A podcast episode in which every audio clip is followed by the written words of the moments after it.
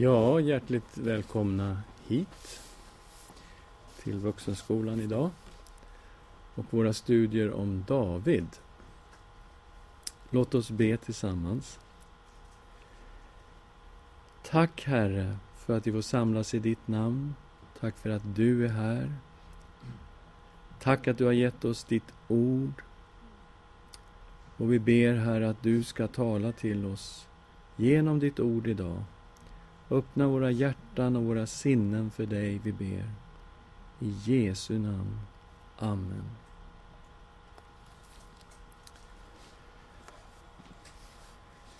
Ja, förra veckan så talade vi om Saul och Saul och Davids liv går ju som ni vet lite i vartannat under en period.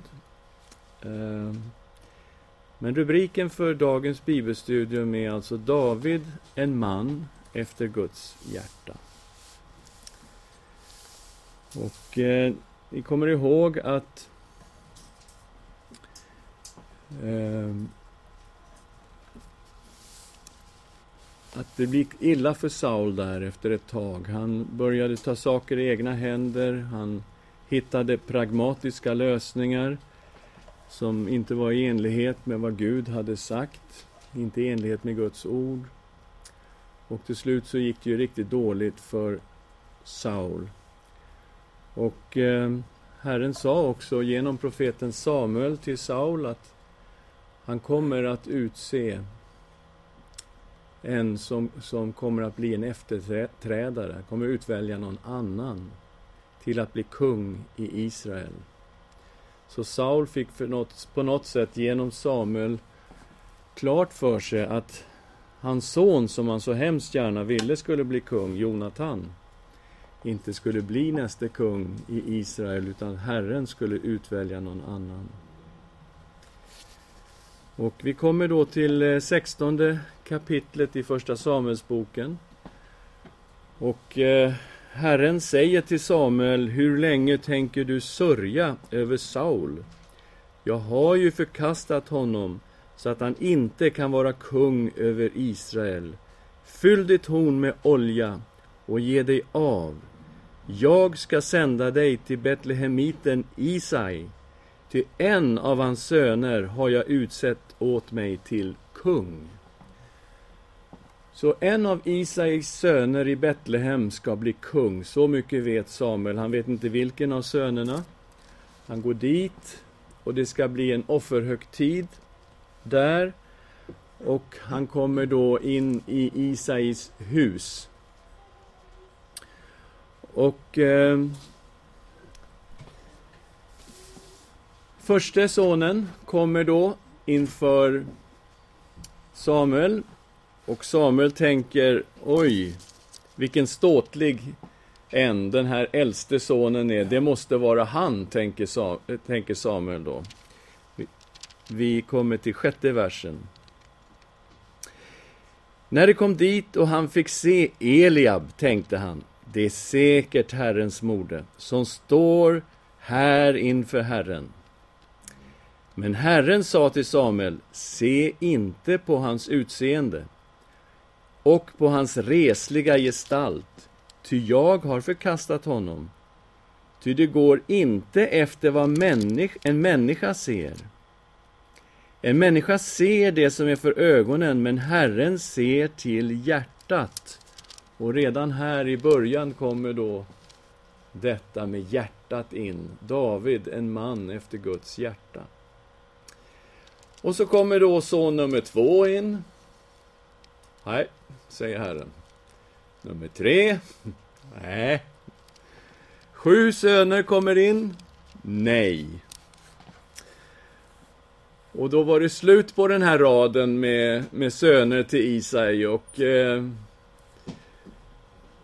Samuel han eh, undrar vad är det som pågår här? Har du verkligen ingen annan son? Jo, jag har ju den här uh, lillpojken. Han var ingen som hade tänkt på. Han är ute och vaktar fåren. Okej, säger Samuel. Hämta lillpojken. Och då hämtar de David. Och eh, vi kommer till tolfte versen. Isai sände då bud och hämtade David. Han var rödkindad, hade vackra ögon och såg bra ut. Stå upp och smörj honom, sa Herren, ty han är det.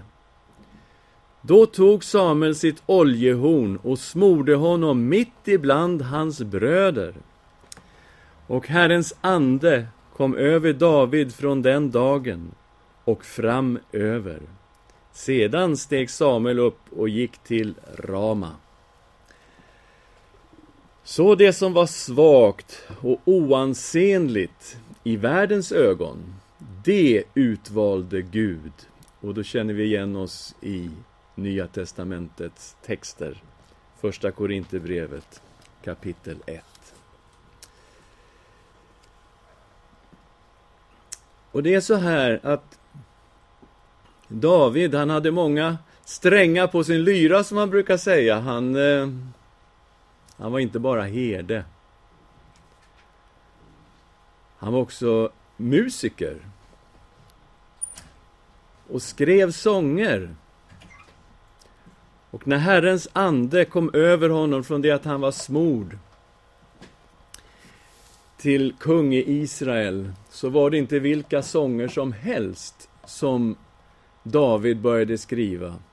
Han skrev sånger som hade djup andlig innebörd. Och eh, Saul, ja, det gick bara nerför med honom. Han blev plågad av en ond ande. Och då sa de till honom att eh, ja, men du skulle kanske skicka efter någon som kan spela och sjunga för dig, så får du tänka goda tankar nu när du är så plågad av de här eh, onda tankarna. Och det finns en där borta i Betlehem, en eh, ganska ung man. Eh, han var säkert bara tonåring. Och han, han kan spela och sjunga på ett underbart sätt. Du borde skicka efter honom. Och vi är inne fortfarande i det sextonde kapitlet och vi kan läsa vers 18. En av tjänarna svarade, Betlehemiten Isai har en son som jag har funnit vara skicklig att spela, en järv och duktig stridsman och en begåvad talare.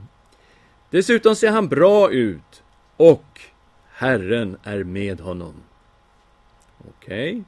så de hämtar David och vers 23. När så anden från Gud kom över Saul brukade David ta harpan och spela. Då kände Saul lindring och blev bättre och den onde anden vek ifrån honom. Och kan man ju undra, anden från Gud? Och här finns naturligtvis frågetecken som vi inte eh, kan svara på rakt på. Varför var det här? Var det ett straff som kom från Gud? Kanske var det så att det hade med saker och ting att göra vad Saul hade gjort. I alla fall så måste man gå så långt att Gud tillät att den här demonen plågade Saul. Eh, mindre än så kan vi inte säga. Vi måste ändå sträcka oss så långt att han tillät att det här hände. Men frågetecknet är kvar också hos mig. Om det är hos dig så ska du veta att det finns här också. Psalm 23, vad är det för salmer, för sånger som han sjunger, den här heden? Han sjunger om Herren, får vi reda på. Och vi vet att han går där och vallar sina får. Och då tror jag att det här är nog en av de salmerna som han sjöng för Saul, den 23 salmen. Herren är min herde, mig skall inget fattas. Han låter mig vila på gröna ängar. Han för mig till vatten där jag finner ro. Han vederkvicker min själ. Han leder mig på rätta vägar för sitt namns skull. Om jag än vandrar i dödsskuggans dal fruktar jag inget ont, ty du är med mig. Din käpp och stav, det tröstar mig. Du dukar för mig ett bord i mina ovänners åsyn. Du smörjer mitt huvud med olja och låter min bägare flöda över. Idel godhet och nåd ska följa mig i alla mina livsdagar och jag ska bo i Herrens hus evinnerligen. Den här salmen som Guds folk har läst i alla tider.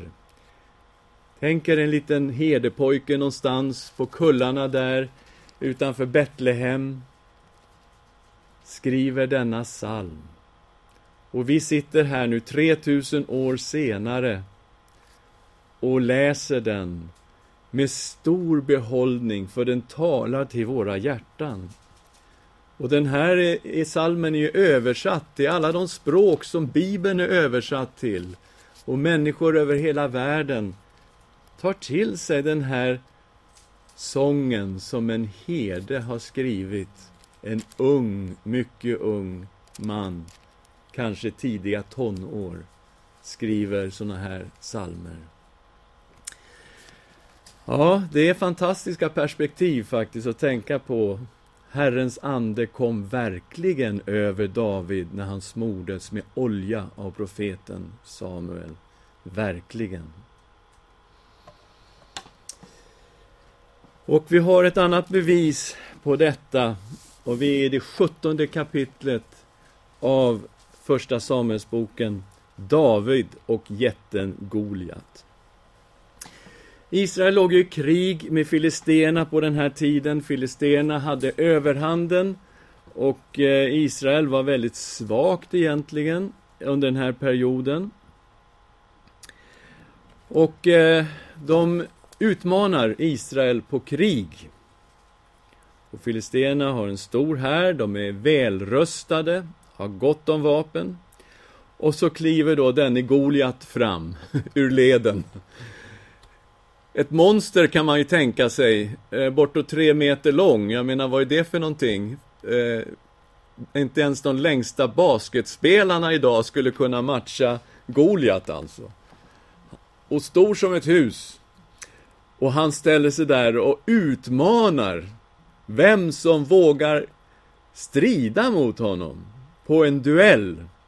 Och tydligen var den här utmaningen så efter den tidens regler att eh, den som vann en sån här duell det landet skulle då så att säga få överhanden i kriget och vinna.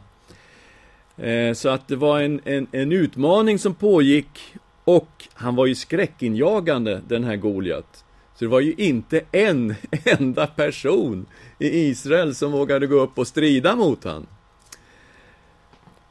Och så är det då så att tre av Davids äldre bröder, de är med i Sauls här. Och Isai säger till David, Hörru du, kan inte du kila över till det här stället där armén finns? Jag vill ha nyheter hur det går för mina söner, hur det går i striderna. Och ta med dig bröd, ost, förnödenheter och så kan du åka dit. Och David, han tar sig dit. Hans pappa ber honom om det. Och han får höra hur den här Goliat står där och gormar dag efter dag och utmanar de skräckslagna israelerna. Och David, vi kommer till vers 26, David frågade männen som stod bredvid honom. Vad får den som slår ner den där filisten och tar bort skammen från Israel? Ty vem är denne oomskurne filisté att våga håna den levande Gudens här? Och så där går han omkring och frågar. Och till slut då så börjar ju Saul undra, vad är det här för någon? Och så får David möjlighet att tala för sig själv inför Saul. Och vi är framme i 34 versen. Och här får vi liksom en, lite kännedom om David Herrens ande var ju över honom. Men David svarade, Din tjänare har gått i vall med sin fars får, och då ett lejon eller en björn kom, tog jag bort och tog bort ett får av jorden, följde jag efter vilddjuret, slog ner det och räddade fåret ur munnen på det. Om vilddjuret då reste sig emot mig, så fattade jag det i manen och slog ner det och dödade det. Din tjänare har slagit ner både lejon och björn. Det ska gå denne oomskurne filisté, så som det gick vart och ett av dessa djur, för han har hånat den levande Gudens här. Okej, han har alltså brottats mer eller mindre, slagits med både björn och lejon, den här unge herden, och besegrat vilddjuren. Och han är helt säker på att den här filisten, han kommer alltså att falla. Han tvekar inte ett ögonblick på att det är det som kommer att ske.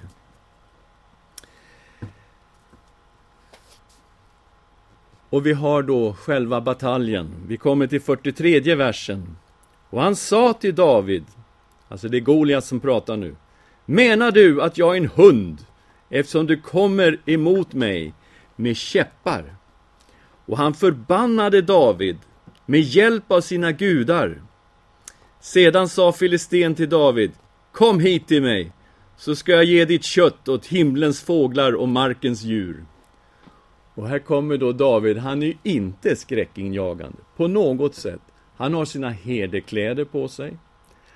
Han har en, en stav, han har herdestaven i handen. Han har en väska och han har en slunga. Och ni vet, en slunga var ett mäktigt vapen på den tiden. Med en viss teknik så kunde de alltså sätta igång den här slungan och kasta med en fruktansvärd precision. Alltså slangbella kan vi sätta oss in i, kan vara ett vådligt vapen om man har rätt typ av sten i bällan. Och eh, det här var alltså någonting som användes på den tiden och som de kunde bli mycket skickliga med. Och David har alltså gått ner i bäcken. Han har valt ut fem stenar. Han tycker det måste räcka. Fem stenar räcker för att fälla den här Goliat alltså, med en stenslunga. Så han är ju inte skräckinjagande på något sätt. Och Goliat står där och förbannar honom vid sina gudar. Kommer 45 versen. David svarade filisten. Du kommer emot mig med svärd och spjut och lans. Jag kommer emot dig i Herren Sebaots namn. Han är Gud för Israel, Israels här som du har hånat. Herren ska denna dag överlämna dig i min hand, och jag ska slå ner dig och ta huvudet av dig. Jag skall denna dag ge de filisteiska krigarnas döda kroppar åt himlens fåglar och åt jordens alla vilda djur. Och hela världen ska förstå att Israel har en Gud. Hela denna skara ska förstå att det inte är genom svärd och spjut som Herren räddar. Striden är Herrens, och han ska ge er i vår hand. Så talar alltså denne unge David. Och han går alltså emot Goliat. Vad är det som händer? 48 versen. När nu Filisten gick framåt och närmade sig David sprang David snabbt emot Herren för att möta Filisten.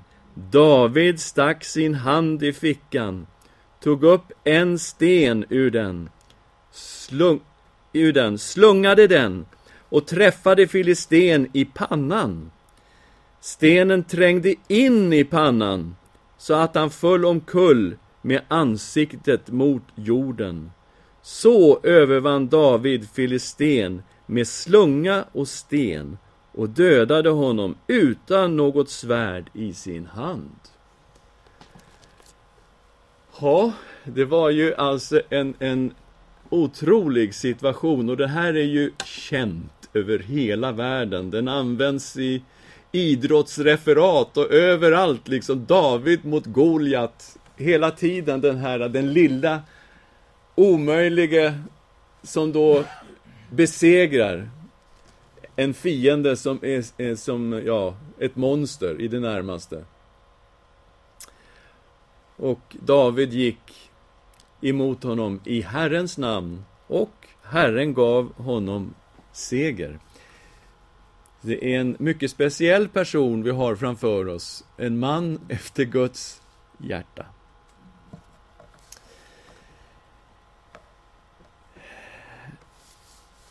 David, han blev ju förföljd av Saul och det vet ni att det är en stor del av Första Samuelsbokens andra hälft som faktiskt handlar om just det här. Och eh, det bottnar i avund kan man säga. Vi kan läsa i 18 kapitlet, vers 7 till eh, 9. Kvinnorna sjöng och dansade och sade Saul har slagit sina tusen, David sina tiotusen. Vilken sång de sjöng! ja. Då blev Saul mycket vred. Dessa ord berörde honom mycket illa. Han sa, åt David har de gett tiotusen, åt mig har de gett tusen. Nu är det bara kungadömet som fattas honom. Från och med den dagen hade Saul ett ont öga till David. Så avunden tog överhand i hans liv så till den milda grad att han blev besatt av att han skulle döda David. Och han satte jättemycket resurser och kraft på att försöka döda David. Problemet var ju att Herren hade ju smort David till att bli kung i Israel efter honom. Så det spelade nästan ingen roll vad han satte emot David. David hade ett beskydd som Saul inte kunde penetrera på något sätt. Så att oavsett vad han försökte emot honom så skyddade Herren David. Och det är ju mycket intressant läsning när man går igenom alla detaljerna och hur Gud faktiskt beskyddade David och till och med överlämnade Saul flera gånger i Davids hand, två gånger i alla fall, när han skulle ha kunnat döda honom, men han gör det inte. Och eh, David säger, min hand ska aldrig komma vid Herrens smorde, säger David. Och då ska man komma ihåg att den som säger detta var själv Herrens smorde. Han hade en oerhörd respekt för detta att han var smord med olja av profeten Samuel, men det var också Saul. Och det respekterade David hela livet. Han rörde aldrig Saul hämnades aldrig.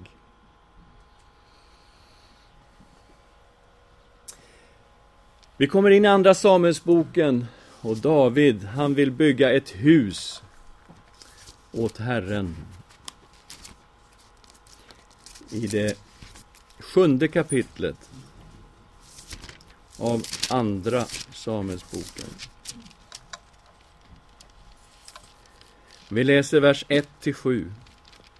När kungen satt i sitt hus, sedan Herren hade givit honom ro för alla hans fiender runt omkring, sa han till profeten Natan, Se, jag bor i ett hus av cederträ, medan Guds ark bor i ett tält.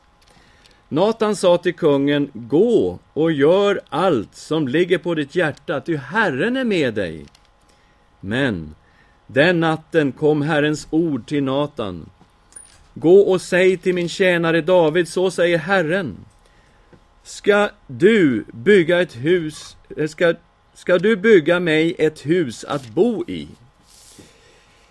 Jag har inte bott i något hus från den dag, dag då jag förde Israels barn upp ur Egypten ända till denna dag, utan jag har flyttat omkring i tält, i ett tabernakel har jag någonsin, var jag än flyttade omkring med alla Israels barn, talat och sagt så till någon enda av Israels stammar. någon som jag förordnat till herde för mitt folk Israel. Varför har ni inte byggt mig ett hus av säderträ? Så, han kommer inte att få bygga det här huset, David. Men vändningen kommer i åttonde versen, när Herren börjar tala till David och det visar sig att Herren ska bygga ett hus åt David. Och det är inte vilket hus som helst. Åttonde versen. Nu ska det sägas så till min tjänare David, så säger Herren Sebaot. Det var jag som hämtade dig från betesmarken, där du följde fåren, för att du skulle bli förste över mitt folk Israel. Jag har varit med dig på alla dina vägar och utrustat dig utrustat, eh, förlåt, utrotat, jag ser, läser fel. Jag har varit med dig på alla dina vägar och utrotat alla dina fiender för dig och jag ska göra ett stort, dig ett stort namn, likt de största namnen på jorden. Och det kan vi ju hålla med om. Att om det är någon som är känd, bland de mest kända är David i hela världen. Och då kan man tänka sig den kristna världen som har någon kontakt med söndagsskola och bibelberättelser. David är ett mycket vanligt namn. Och det är många som känner till David och Goliat, har vi just sagt. Och när man går till den islamiska världen, då är ju Dawood en mycket känd profet. Och den bok som han fick enligt islam är ju Zabur som ju är en mycket känd bok i hela den islamiska världen. Det är ju Saltaren vi talar om. Eh, så att visst, Gud säger, jag ska göra dig ett stort namn, likt de största namnen på jorden. Jag ska bereda en plats åt mitt folk Israel och plantera det, så att det får bo kvar där utan att man vidare oroas. Onda människor ska inte mer förtrycka det, som det skedde förr, allt ifrån den dag då jag satte domare över mitt folk Israel. Jag ska låta dig få ro för alla dina fiender. Och så kommer löftena. Ja, nu förkunnar Herren för dig att Herren ska bygga ett hus åt dig. När din tid är ute och du vilar hos dina fäder ska jag efter dig upphöja den avkomling som ska utgå ur ditt liv och jag ska befästa hans kungadöme. Han ska bygga ett hus i mitt namn och jag ska befästa hans kungatron för evigt. Jag ska vara hans fader och jag och han ska vara min son. Så här har vi en profetia över David som naturligtvis har sin första uppfyllelse i hans son Salomo som fick uppdraget att bygga det här templet i Jerusalem. Absolut, det säger vi ingenting om. Men här kommer nu en messiansk profetia som pekar mycket, mycket längre fram. Herren ska bygga Davids hus. Och eh, den här sonen som ska bygga ett hus i hans namn, i Herrens namn, det pekar mot Messias. Uppbyggaren av Herrens hus i det nya förbundet. Kungatronen som ska befästas för evigt pekar på Messias, därför att när ängeln Gabriel kommer och talar till Maria så är det just de här orden som kommer över Gabriels mun att han ska regera på sin fader Davids tron. Och det handlar om ett evigt rike, en evig regering som Messias ska beträda. Och de här orden, jag ska vara hans fader, han ska vara min son, som är så starkt förknippat med Jesus i det nya testamentet. Eh, I sextonde versen finns ytterligare en bekräftelse av det messianska. Ditt hus och ditt kungadöme skall bestå inför mig till evig tid. Ja, din tron ska vara befäst för evig tid. Och eh, Jesus är kungen i Guds rike. Och han regerar på den här tronen i all evighet. I all evighet. Så det finns en Davids son som är insatt som kung och han regerar idag i all evighet. Och efter den här profetian som då blir som en grundprofetia kan vi tänka oss, när Natan profeterar detta för David och talar om vad Gud ska göra med en son från honom, så kommer sen de messianska profetiorna som talar om Messias som Davids son och de kommer i flera hundra år, profetia efter profetia som talar om den här sonen. Men det här är starten, det här är grundprofetian den som Natan bär fram. David ville bygga ett hus åt Herren, men Herren säger, jag ska bygga ett hus åt dig. Och han får inte bygga templet, eh, David. Det är ju hans son Salomo som ska få bygga templet. Men i slutet av Andra Samuelsboken så har vi en situation, vi har inte tid att gå in i den, men vi ska ändå titta väldigt snabbt på att David fick tempelplatsen, alltså platsen där templet skulle stå, den blev given till David. Eh, och det handlar om den här hemsökelsen som kom över Israel och Herrens ängel som står på en tröskplats när hemsökelsen upphör. Det är alltså pest det handlar om. En jätteepidemi. Det är väldigt många som dör i den här epidemin. Och i 18 versen av det 24 kapitlet i Andra Samuelsboken. Gad kom till David samma dag och sa till honom Gå och res ett altare åt Herren på Jebusiten Araunas tröskplats. David gick iväg som Herren hade befallt genom Gad.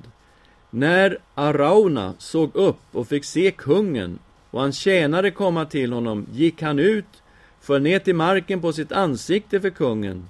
Arauna sa, varför kommer min herre kungen till sin tjänare? David svarade, för att köpa tröskplatsen av dig och där bygga ett altare åt Herren så att plågan upphör bland folket.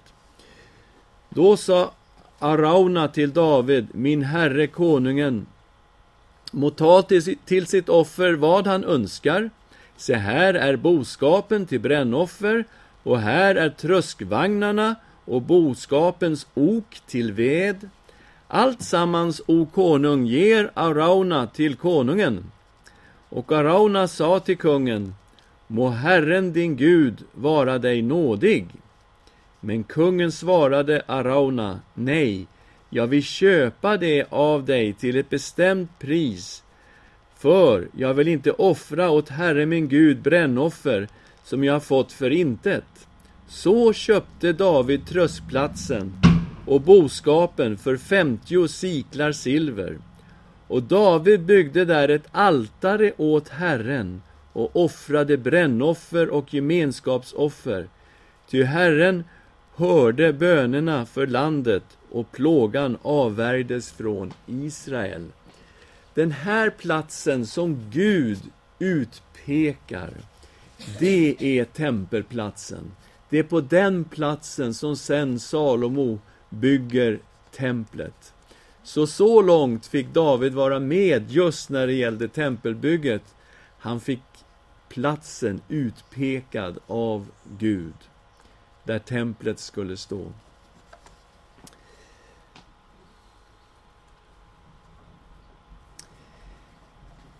Det finns svarta sidor också hos David och vi kommer till hans synd i elfte kapitlet av Andra Samuelsboken. Vi läser från vers 1. Följande år vid den tid då kungarna brukade dra ut i fält sände David iväg Joab och med honom sina tjänare och hela Israel. De förgjorde ammoniterna och belägrade Rabba. Men David stannade kvar i Jerusalem. Och det finns ett men i texten som är lite tragiskt. Kungarna brukar vara ute i krig vid den här tiden av någon anledning. Men David, han var inte ute i krig. Han stannade kvar i Jerusalem. Då hände det sig att en kväll när David hade stigit upp från sin bädd och gick omkring på taket till det kungliga palatset att han från taket fick se en kvinna som badade och kvinnan var mycket vacker. David sände bud och hörde sig för om kvinnan. Det är Batseba, dotter till Eliam och hustru till hetiten Uria, sa man. David sände då några män för att hämta henne. Hon kom till honom och han låg med henne när hon hade renat sig från sin orenhet. Sedan återvände hon hem. Tragiskt. Här har vi alltså ett äktenskapsbrott som David begår med hetiten Urias hustru Batseba. Vad värre är, Batseba blir gravid. Och David försöker skyla över det hela genom att förmå Uria att gå in till sin hustru och ligga med henne. Så att han ska tro att barnet hon bär på är hans. Men Uria, han vill inte göra det för han är egentligen i krig. Israels här är ute och han vill inte ha någon fördel som inte de andra soldaterna hade under samma period, så han vägrar att gå in till sin hustru. Och eh, då får Uria uppdraget att bära ett personligt brev till befälhavaren Joab. Och i det brevet står egentligen Urias egen dödsdom. Så han får alltså bära sin egen dödsdom och lämna fram den till Joab. Så här står det i fjortonde versen. Följande morgon skrev David ett brev till Joab och sände det med Uria.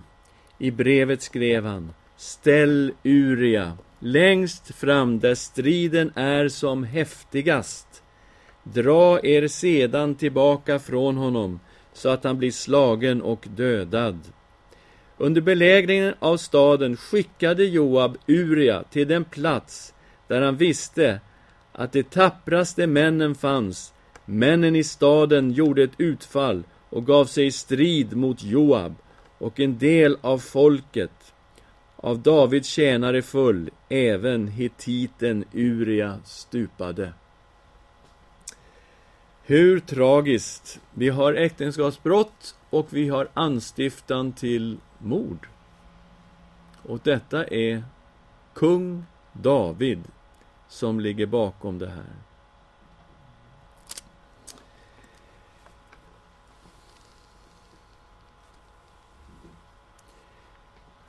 Och David konfronteras med sin synd. Genom profeten Natan talar Herren till David. Vi läser ifrån vers 1 i det tolfte kapitlet. Herren sände Natan till David. Han kom till David och sa till honom. Två män bodde i samma stad.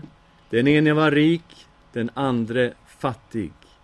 Den rike hade får och boskap i stor mängd, men den fattige hade ingenting alls utom ett enda litet lamm som han hade köpt.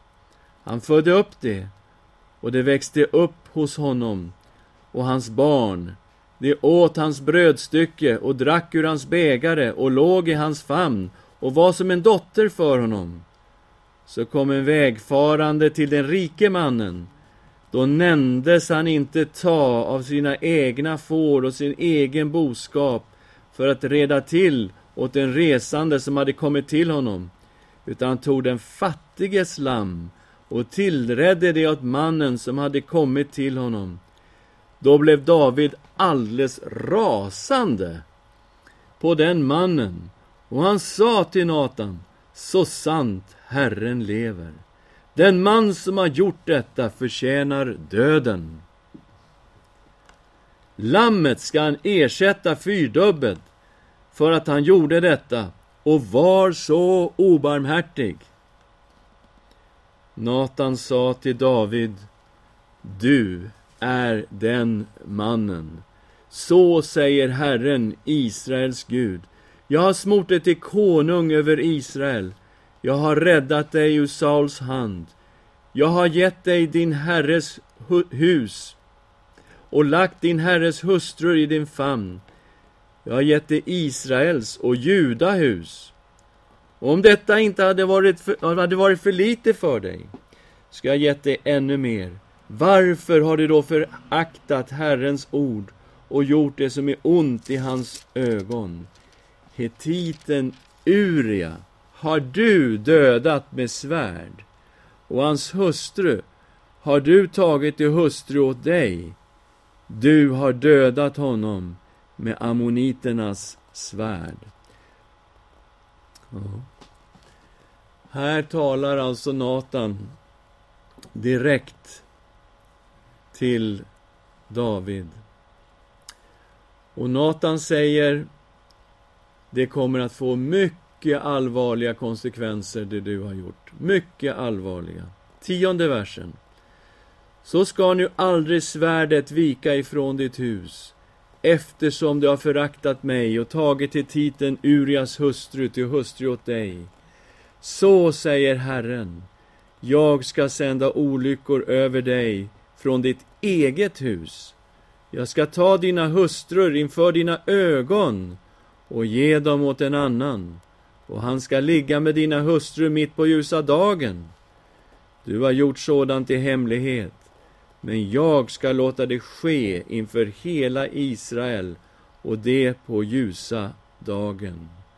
Och när man läser vidare i Andra Samuelsboken är det en bedrövlig läsning om vad som händer inom Davids egen familj. En av hans söner våldtar sin halvsyster. En halvbror slår ihjäl den som har våldtagit hans syster. Absalom gör uppror mot David och skändar honom genom att ligga med hans hustrur på taket inför hela Israel. Alltså den här profetian som Natan uttalade fick konsekvenser långt, långt, långt, långt senare. Och hur reagerar David när han är rakt konfronterad med denna synd? Trettonde versen. Då sa David till Natan, Jag har syndat mot Herren. Natan sa till David, så har också Herren förlåtit din synd, du ska inte dö. Men eftersom du genom denna handling har kommit Herrens fiender att förakta honom, så måste den son som just har fötts åt dig dö. Det är alltså den son som är född i äktenskapsbrottet med Batseba.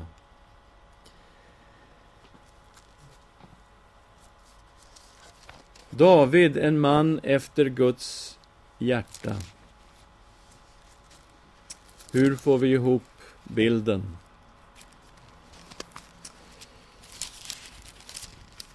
Det som skiljer David och Saul åt var ju inte att David var fullkomlig och Saul var en ond syndare. Utan det är just denna ånger, denna omvändelse som kommer över David när han har syndat. Men som det då inte finns ett spår av hos Saul. Och den 51 versen i, i salmen i Saltaren handlar just om detta och vi kan läsa inledningen eftersom tiden rinner ifrån oss här. Jag läser ifrån vers 3. Den är alltså skriven precis i, i, i den här situationen. Gud, var mig nådig enligt din godhet. Utplåna mina överträdelser enligt din stora barmhärtighet. Få mig ren från min missgärning, rena mig från min synd. Ty jag känner mina överträdelser och min synd är alltid inför mig. Det är mot dig jag har syndat och gjort det som är ont i dina ögon. Du är rättfärdig när du talar, du är ren när du dömer. Se, i synd är jag född, och i synd blev jag till i min moders liv. Du har ju sanning, du vill ju ha sanning i mitt innersta. Lär mig då vishet i mitt hjärtas djup. Rena mig med isop så att jag blir ren. Två mig så att jag blir vitare än snö. Och så går ropet på förlåtelse, ånger, bot, bekännelse går vidare genom salmen som är en av Davids mest kända salmer skriven i det här bedrövliga ögonblicket när profeten Natan har konfronterat honom med hans synd. Fick han förlåtelse? Ja, han fick förlåtelse. Och det är ju märkligt på ett sätt att den son som kom att bli kung efter honom var Salomo, son till Batseba. Så det är alltså David och Batseba som får Salomo, som sen blir näste kung i Israel. Visst, han fick förlåtelse, men konsekvenserna av synden, de rasade i hans familj långt, långt senare. Sammanfattning. Hur kunde David vara en man efter Guds hjärta? Och det här är en av de viktigaste lärdomarna vi kan ta ifrån Davids liv, är hans ånger, att han bekände sin synd och ångrade sig. Han var inte fullkomlig. Han var inte perfekt. Inte på något sätt.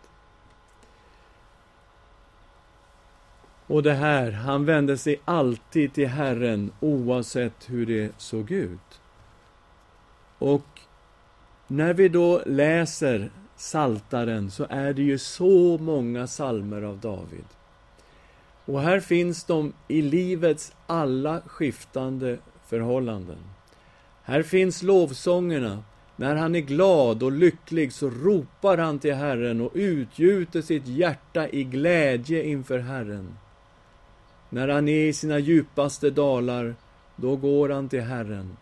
Han ångrar sig, han fastar, han ber, han gråter och han bekänner sin synd. Det är det här som gör David till en man efter Guds hjärta.